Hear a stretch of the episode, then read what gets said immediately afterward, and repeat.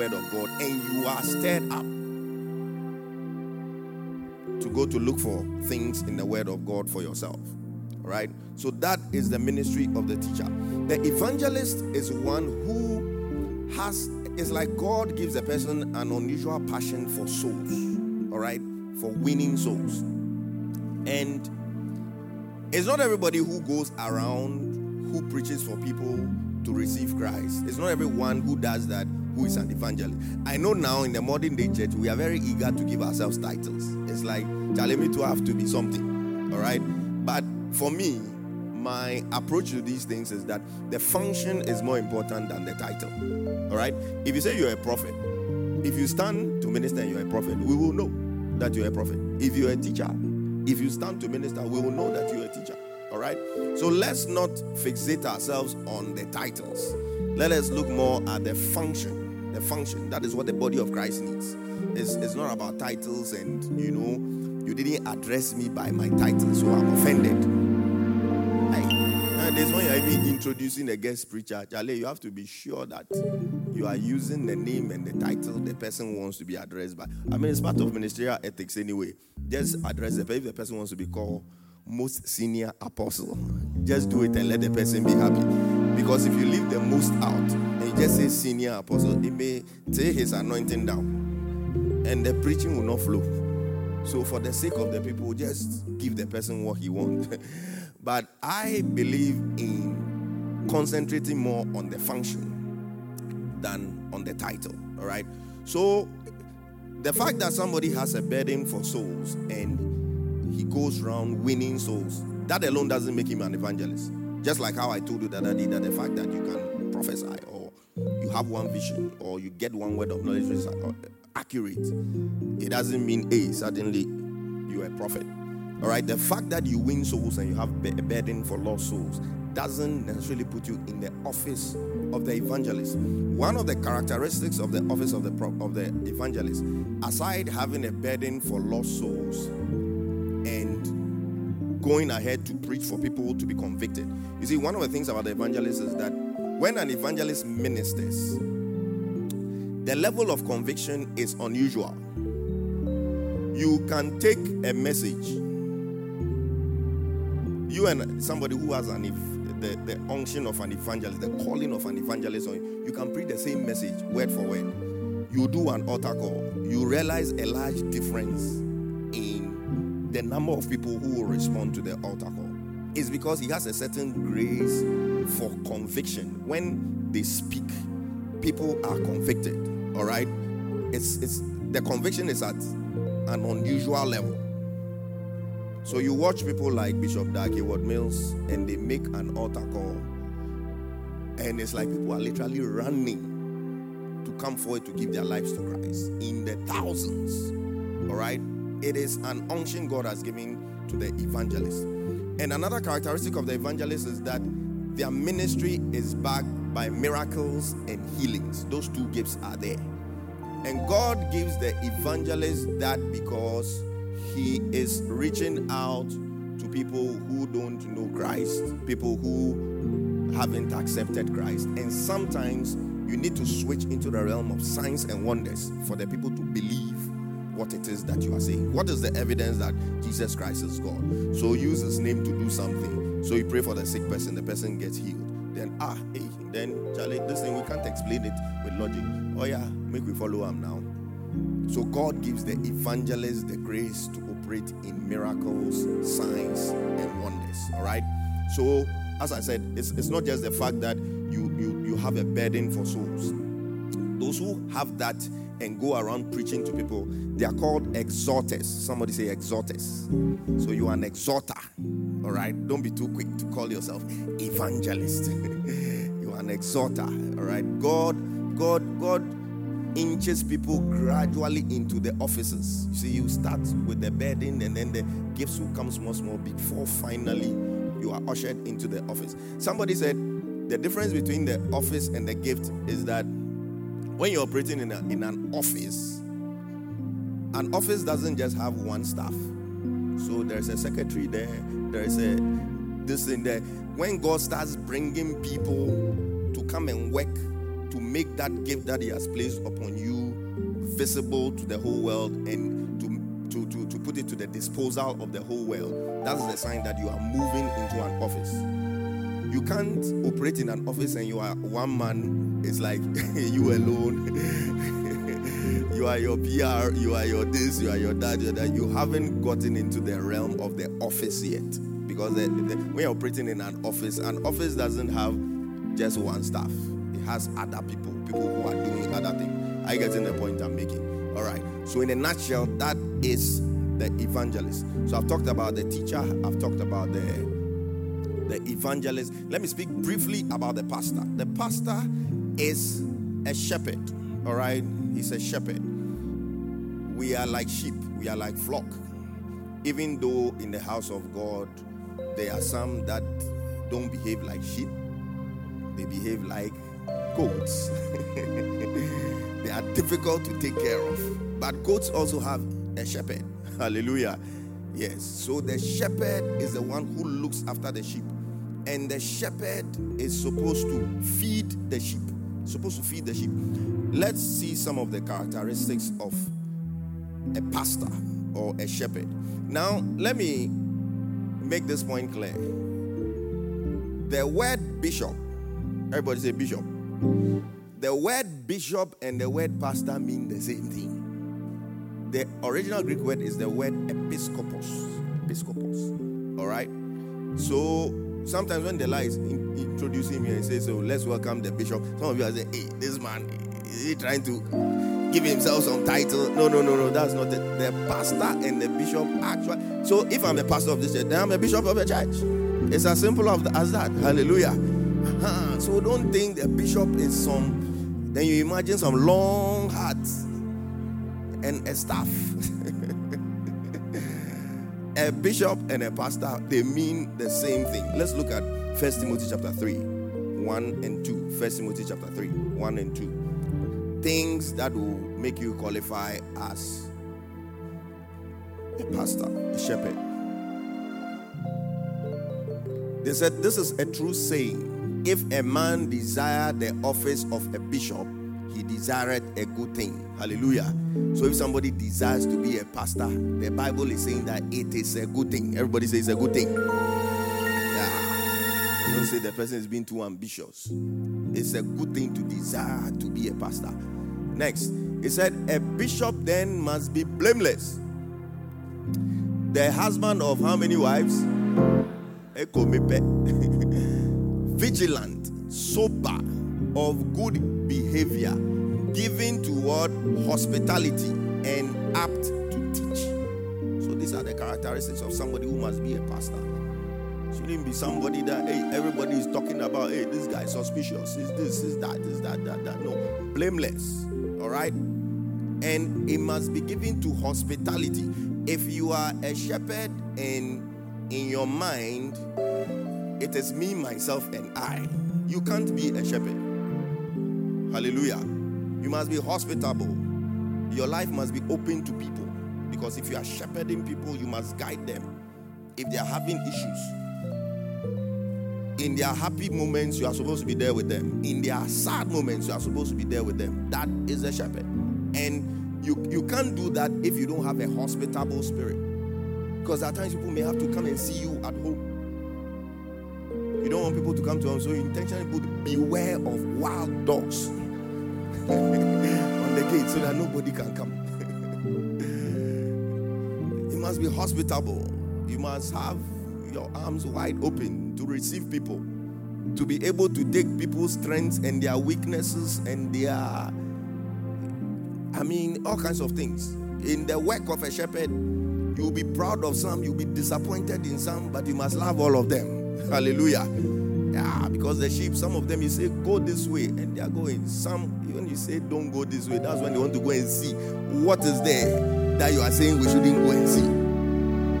So you just have to have that big heart, that ability to take people for their strengths and their weak.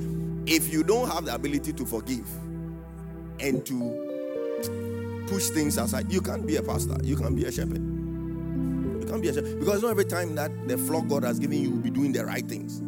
I've been preaching about coming for prayer meetings. Ah, Last week, in a church that on paper we are more than 100 members. We just had about 20 people, one faith. 20% of the people come. And I've said it and mentioned it and mentioned and mentioned. If you don't have the heart of a pastor, you have the heart of a pastor, you just, you know, angry and just fire people from the pulpit. But mean, I've come to realize that when you minister to people out of bitterness, God is not happy with you. And Moses is a typical example. Moses was angry. I mean, the people frustrated him to, ah, you people, all these signs and wonders you have seen, you can decide that golden calf is better than God. And you actually take time and fashion and do all kinds of things you have food now, you say no. Man and yabre, chale, we kebab. You know, we want meat to chew and things like they were just frustrating the man. So God said, Speak to the rock. He got angry and ministered out of anger, out of bitterness. And you know, prophetically, that rock was actually Christ. Because Paul says later that Christ was following them. He was a rock. He was following them. And it was the rock that they drank from. So he hits Christ out of frustration, out of fun. It's like taking uh, Christ. Papa.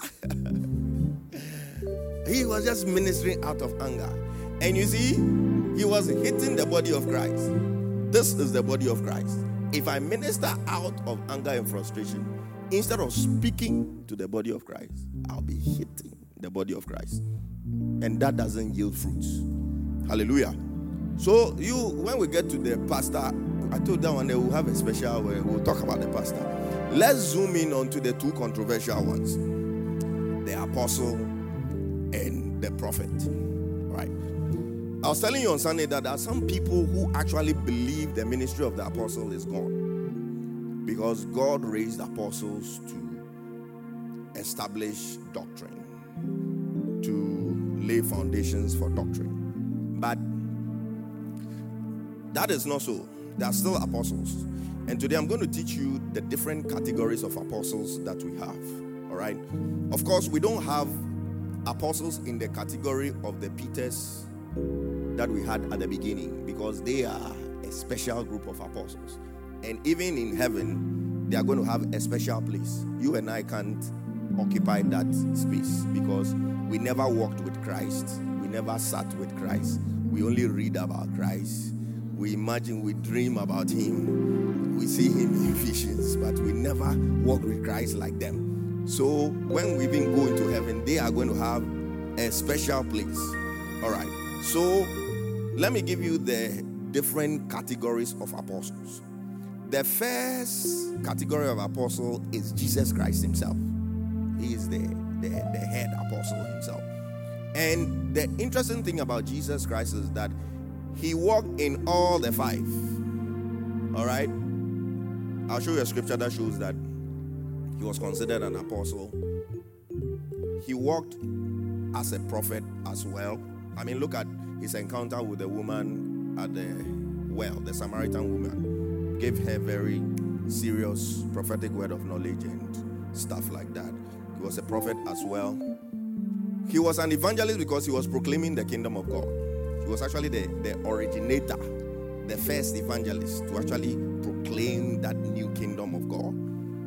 And he was a pastor because they called him, he called, even called himself the good shepherd. All right, he was a pastor and he was a teacher. That one he didn't even have to say, they called him rabbi because he could sit down and analyze from age 12 he knew the scriptures like nobody's business. And as I always say, he was an avid quoter of the word. A lot of the things Jesus Christ said were actually quotations from the New Testament. So Jesus Christ walked in all the five. So let's look at Hebrews chapter 3, verse 1. As proof that Jesus Christ was an apostle. So he's the first category of apostle that you have. It says, Wherefore, holy brethren, partakers of the heavenly calling, consider the apostle and high priest of our profession, Jesus Christ. Okay? So, Jesus Christ, the first category of apostles is, is Jesus Christ himself. He is the only one who occupies that category of apostles, and nobody can ever occupy that. All right? And then the second class of apostles is what we call the apostles of the Lamb. Everybody say the apostles of the Lamb. And by the Lamb, we are referring to Jesus Christ. All right? So this refers to the 12 apostles or the 12 original apostles, the ones who walked with Jesus Christ, they ate with Jesus Christ, they did everything with Jesus Christ. They are called the apostles of the Lamb. Okay? And that class of apostles we will never have again because we can't have another Peter, we can't have another John, we can't have. They are in a class of their own. Let's read Revelation chapter 21, verse 14. Revelation chapter 21, verse 14. Revelation 21, verse 14. And the wall of the city had 12, it's talking about the, the New Jerusalem, had 12 foundations in them, and the names of the 12 apostles of the Lamb. So the Bible also recognizes the statement, the apostles of the Lamb. That's why I said in heaven they, they will occupy places that you and I cannot occupy because what they saw we didn't see, what they went through we will never go through.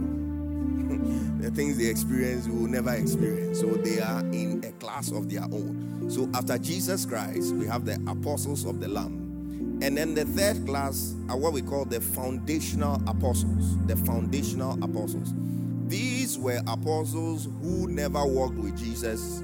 They never were in the company of Jesus while he was here in his earthly ministry. But God used them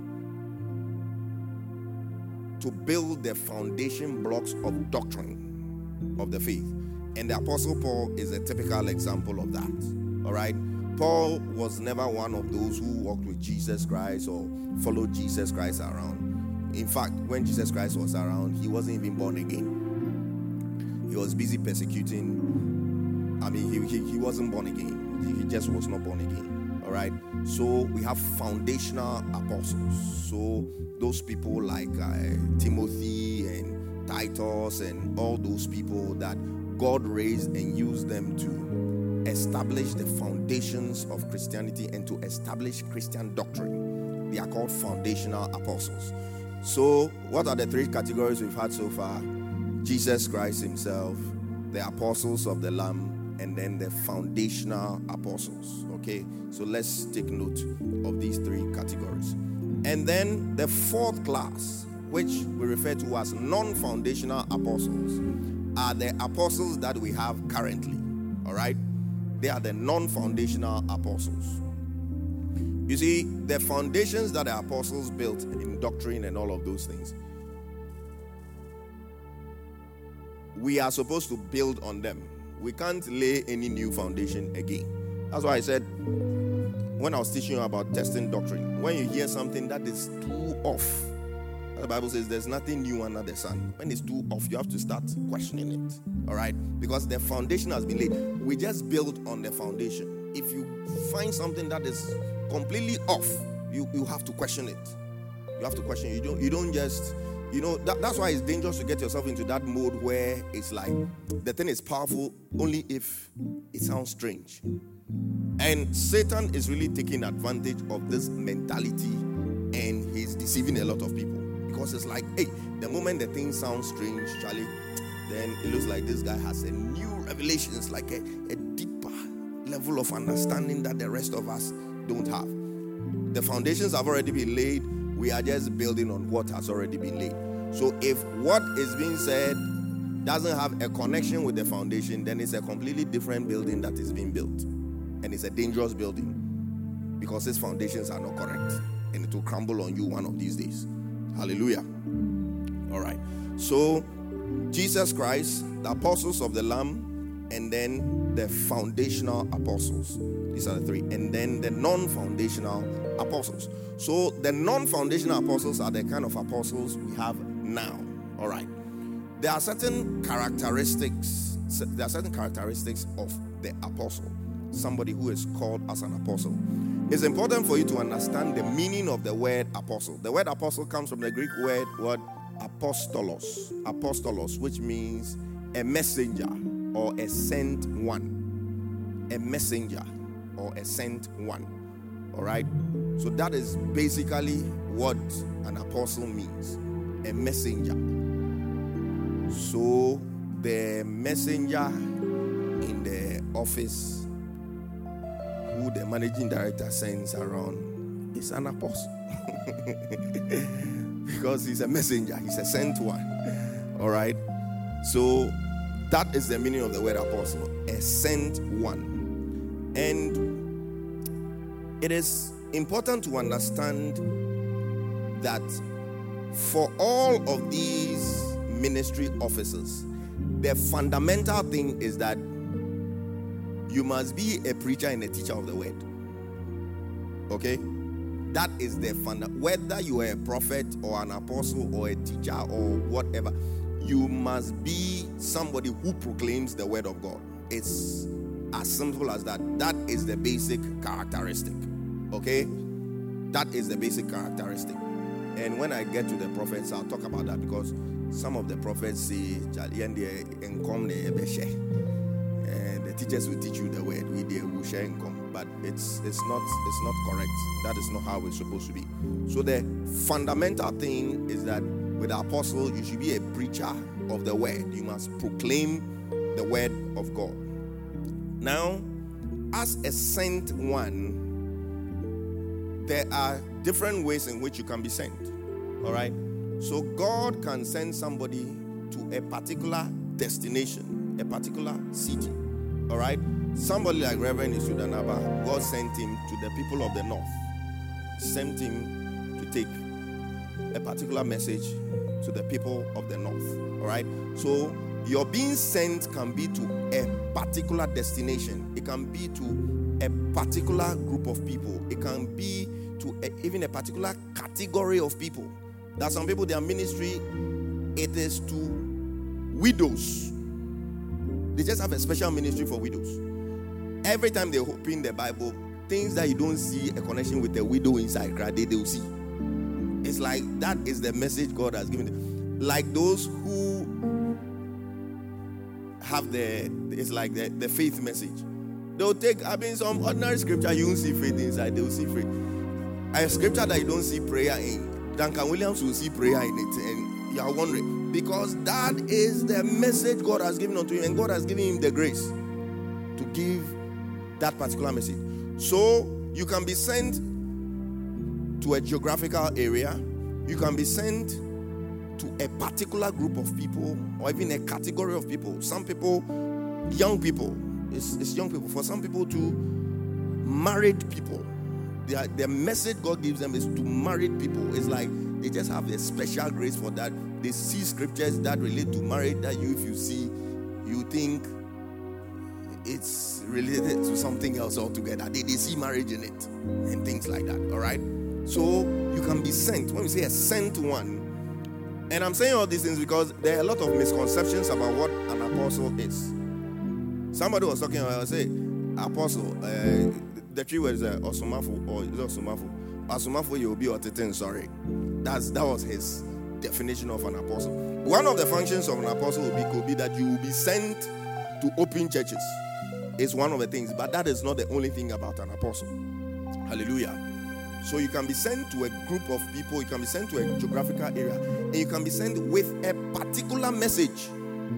A particular message for the body of Christ. So, a typical example is Smith Wigglesworth. He was sent with the message of faith. That's why they call him the apostle of faith, even though he never opened his mouth to call himself an apostle. That's why I said the function is more important than the, the title. All right? Smith Wigglesworth never once opened his mouth to say, I am an apostle of faith. But his work showed. This is a man who is recorded undeniably to have raised 23 people from the dead.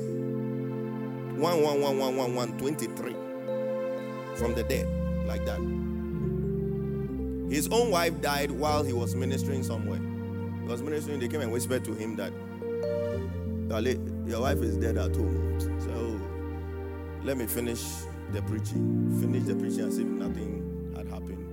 he entered the house. Uh, he said God didn't tell him he was going to take his wife. So he just went into the bedroom. Honey, wake up. I'm home. the wife sat up and begged him that please let me go back because the place I've gone to, no, this earth looks too nasty, too looks too dirty. Please, but like, hey, you want to go? I mean, that's that's that's the kind of person he was. Smith Wigglesworth wasn't educated. I mean, he never went. He was a plumber. He never went to school, but God called him and put a special grace on him. And his modes of ministration sometimes were crazy. Smith Wigglesworth could do crazy things during his ministrations. I mean, there was a man who had stomach cancer, and they brought him to his meeting. The man came with his doctor with oxygen on him and everything. Was in the hospital clothes. It was like terminal, going to die. And the man said they should just give him a chance to go to hospital. A doctor who didn't believe in these things followed him because it's like you can die at any time. You, if you believe in these things, you let me just went and sat down. So the said, ah, you, you are sick. Brought the person for somebody who has stomach cancer. He did the fist and gave him a blow in the stomach. Boom! The doctor nearly tore him apart. I said, What are you doing? You are killing him. The time the man came back, he was removing all the oxygen things and he was completely healed. Just like that. I mean, he was a very, very bold man. Somebody died in his meeting. Smith Wigglesworth went, pulled, he was very crude in the way he did these things. Pulled the man, dragged him, the dead body like that, lifted him to the wall and slapped him.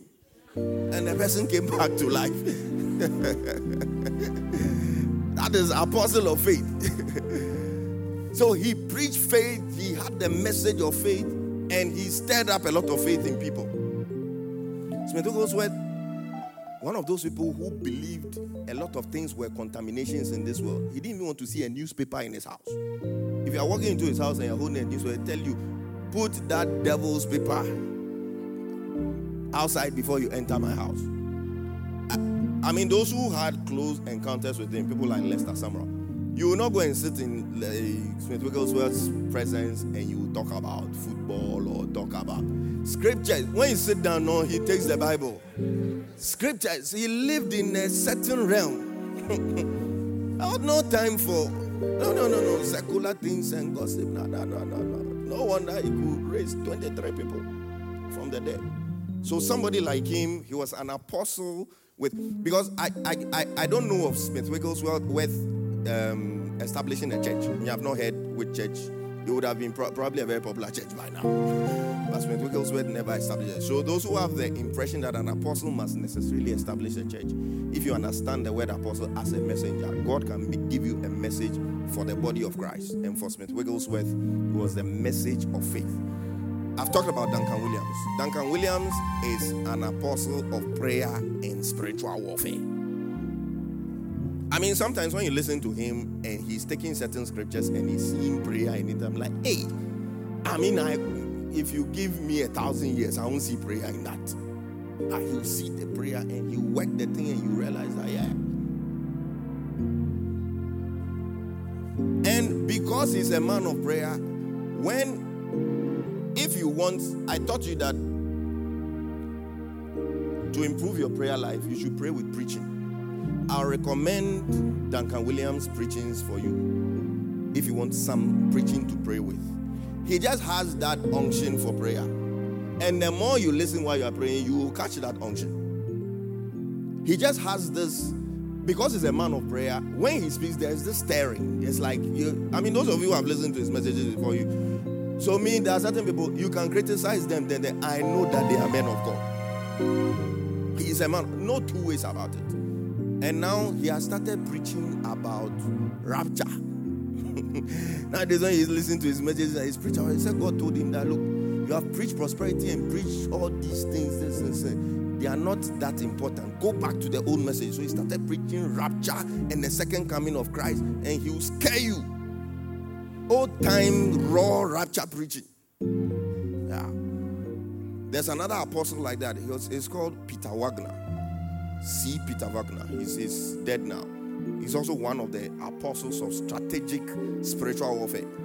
If you want to learn about spiritual warfare, look for his book. He has a book on spiritual warfare. tell you about frontline spiritual warfare and this and that and that. And God has used such people to break certain grounds, strongholds in certain cities. There are certain cities that they could never break through to evangelize. They'll call C. Peter Wagner. He'll just go and spend a month there. By the end of the month, he has mapped out all the principalities and powers. He knows where to fire the prayers. He finish and call evangelists come, and the souls will just be one like that. Boom, plenty. And he's raised a lot of prophetic intercessors. So such a person, no church, no planting of any church, but he was brought onto the earth with a message, specific message for the body of Christ. There are some people too who are giving the, a message for prosperity, financial breakthrough. There are some people wisdom. Somebody like Mike Murdock. If you listen to Mike Murdock, you are like, hey, it's like Solomon reincarnated. The way he put it, sometimes when he's talking, his preaching is like poetry. As if Solomon laid hands on him before he died. I mean, wisdom, a lot of wisdom. Wisdom keys for this and that and that. There are people who have been given that. Myles Munroe had a, a, a, a message on purpose. He would digest the subject of purpose and you wonder whether you've read the Bible before. Purpose. So, people can be given a specific message for the body of Christ, and that is what makes them apostles. Hallelujah. There are certain characteristics of apostles. I mentioned earlier that one of the reasons why, in any place, the apostle turns out to be the natural leader is that the apostle tends to walk in all of the other four. So we have the apostle, we have the prophet, we have the pastor, we have the teacher, we have the evangelist. They normally use the, the fingers, the five fingers, to illustrate all of them. They say the small finger is the teacher because it's small, the way the teacher can break the word down to small bits and give it to you and you can swallow it without choking. And then the ring finger is the pastor, symbol of love. Is there with you through thick and thin, through your happy moments, through your difficult moments, is there everything. The middle finger is the longest and can reach farthest. So they say that is the evangelist. He'll go to every nook and cranny and win every once they say so. They say so or how he'll go. He does he will just go. All right. And then the forefinger represents the prophet. He gives direction. Hey, let's go here. Let's not go here. That kind of thing. And the apostle is the thumb. Because the thumb is the only one who can touch here, touch here, touch here, touch here. So one moment the apostle is looking like a teacher. He's breaking the word down nicely. One moment he's a pastor, shepherding people, mentoring people. The next moment he's an evangelist. He's doing an altar call and there are, I mean, serious conviction ministry followed by signs and wonders. The next moment, he's operating in the prophetic. That is why the apostle emerges as the natural leader. Because you, the prophet, the realm you're walking in, he's walked there before. The teacher, he's walked there before. The pastor, he's walked there before. Evangelist, he's walked there before. So such a person naturally emerges as a as a natural leader. All right. And I'm saying this because of that assumption that the order in which they were presented is the reason why the apostle seems to be the natural leader is, is this because he seems to be able to touch on, on, on all the others. One of the characteristics of the apostle is that the apostles' ministry is characterized by signs and wonders. The apostles' ministry is characterized. If you look at the apostles in the Bible, their ministries were characterized by signs and wonders. And you know, Paul is, is, is a typical example of walking in all the others. There are times that you think this guy is a prophet because he's going to the third heavens and seeing things nobody has seen, discerning, uh, what do you call it, evil spirits in a girl, casting it out. The next moment he's preaching and people are getting converted. He's teaching the word. I mean, it's, it's everything. All right and their ministries are characterized by signs and wonders. Benson Idahosa, signs and wonders. I don't know how many of you have heard of W.F. Kumuyi, Deeper Life guy. I mean, serious signs and wonders. Serious signs and wonders, you know. So there are, there are people, there are people like that. And then another characteristic of the apostle is boldness. Boldness. And that is because God uses the apostle to pioneer things. The apostles are like, they are like the, the pathfinders, the waymakers. It's like when there's difficulty, nobody, the one with the apostolic unction will come and break the grounds. So somebody said, if you have a program and you have listed different preachers, the first night, if you want your program to be good, you put somebody with an apostolic unction there. Because they can break the grounds and it's like the door is, is closed. The apostle comes and kicks the door open, boom, and says, The rest of you go inside and go and do things. That's the apostle. He sepania, he opens the door, he makes the way. All right. So these people are bold people. They take risks. They are not afraid to try new things. It's like, oh, the ministry, this is how everybody does it. No, no, no, no, no. We are moving this other direction. So initially they'll face a lot of opposition before everybody comes to realize that, ah, Charlie, this is the way. Oh. Then they've opened the door, they've kicked the door open. So everybody just goes inside and then it works like that. Duncan Williams, for example, God used him to start the charismatic move. There was a certain way of worship that was not known in Ghana. But the man wasn't up. I mean, he criticism, if criticism killed people, he would have died 10 times by now. You know, there are certain things he preached in those days. Nobody had preached prosperity before. He started preaching prosperity, he received passion. he didn't care. Later, other people started preaching it. He was the first person to start a TV ministry. Nobody had done that before. But he did. He just went, asked for permission, and GTV. That time it wasn't um, these private stations that will even beg you, Charlie, bring your money. Unless GTV those days, priority time. Went, broke through. They gave him the time and stuff like that. So those are some of the, the characteristics of apostles. All right. So the prophet. I don't think I'll have time to exhaust the prophet, but I'll just introduce it and then another time we'll go deeper. Me, I'm interested in the prophet one because you need to understand the ministry of the prophet. Amen. And nowadays, the, the whole thing has become some way. There are a lot of prophets around, and we really need to understand the office of the prophet well. It is important for us to understand, and that's the point I'll make, and then we'll close. That the role of the New Testament prophet is different, it's slightly different. There are similarities, but it's slightly different from the role of the Old Testament prophet. Take note of this. A lot of people are missing this and they are placing themselves at the mercy of frosters and charlatans because they don't understand that we are in a new covenant. Why is the role of the New Testament prophet slightly different from that of the Old Testament prophet? In the Old Testament, ordinary people like you and I didn't have the Spirit of God coming upon them. There were three categories of people who had the Spirit of God on them the priests, the kings, and the prophets. Okay? The priests, the king. And there were certain individuals who, who didn't fall within any of these, that periodically the Holy Spirit will come upon them to accomplish a task, and that is it. So the ordinary person didn't have access to God. If you wanted to contact God, you did it through the high priests.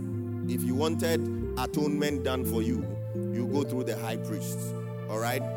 But that has changed. Okay? When I was teaching on the series of prayer, I said now the temple is our body, outer court, flesh, holy place, the soul, holy of holies, our spirits. The Holy Spirit dwells inside of us. So that change in paradigm alone sort of changes the role of the New Testament prophet a bit. The similarities are there in that both in the New Testament and the Old Testament, prophets are seers. I made a statement some time ago that every believer is prophetic. Once you have the Holy Spirit inside, you are prophetic. It's just a matter of degrees. Everybody hears from God at one level or the other. It's just a matter of degree. Just that the prophets are specialists in hearing from God. So when it comes to operating in things like word of knowledge and word of wisdom, while you may have it once in a while, for the prophet, it is a constant thing in his or her life. It's the consistency with which it happens. You, once in a while, God will show you a certain dream. Once in a while, you have a vision or something. Once in a while, God will just drop some information, very accurate information about somebody in your heart or something happens sporadically. But in the case of the prophet, it is a consistent thing. It is something that happens more consistently. All right. And the prophet, after he has walked in these revelational gifts and these vocal gifts for a while, learns how to stir it up. Because it's a consistent thing, they learn that, okay, this is what stirs it up.